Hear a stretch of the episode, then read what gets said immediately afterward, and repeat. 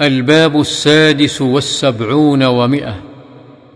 باب استحباب القدوم على أهله نهارا وكراهته في الليل لغير حاجة.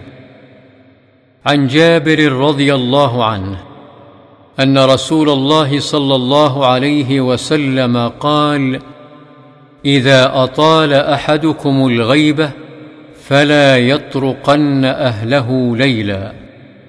وفي رواية أن رسول الله صلى الله عليه وسلم نهى أن يطرق الرجل أهله ليلا متفق عليه.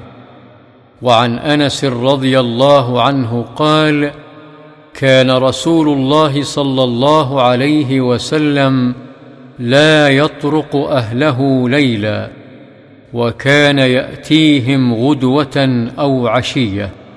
متفق عليه.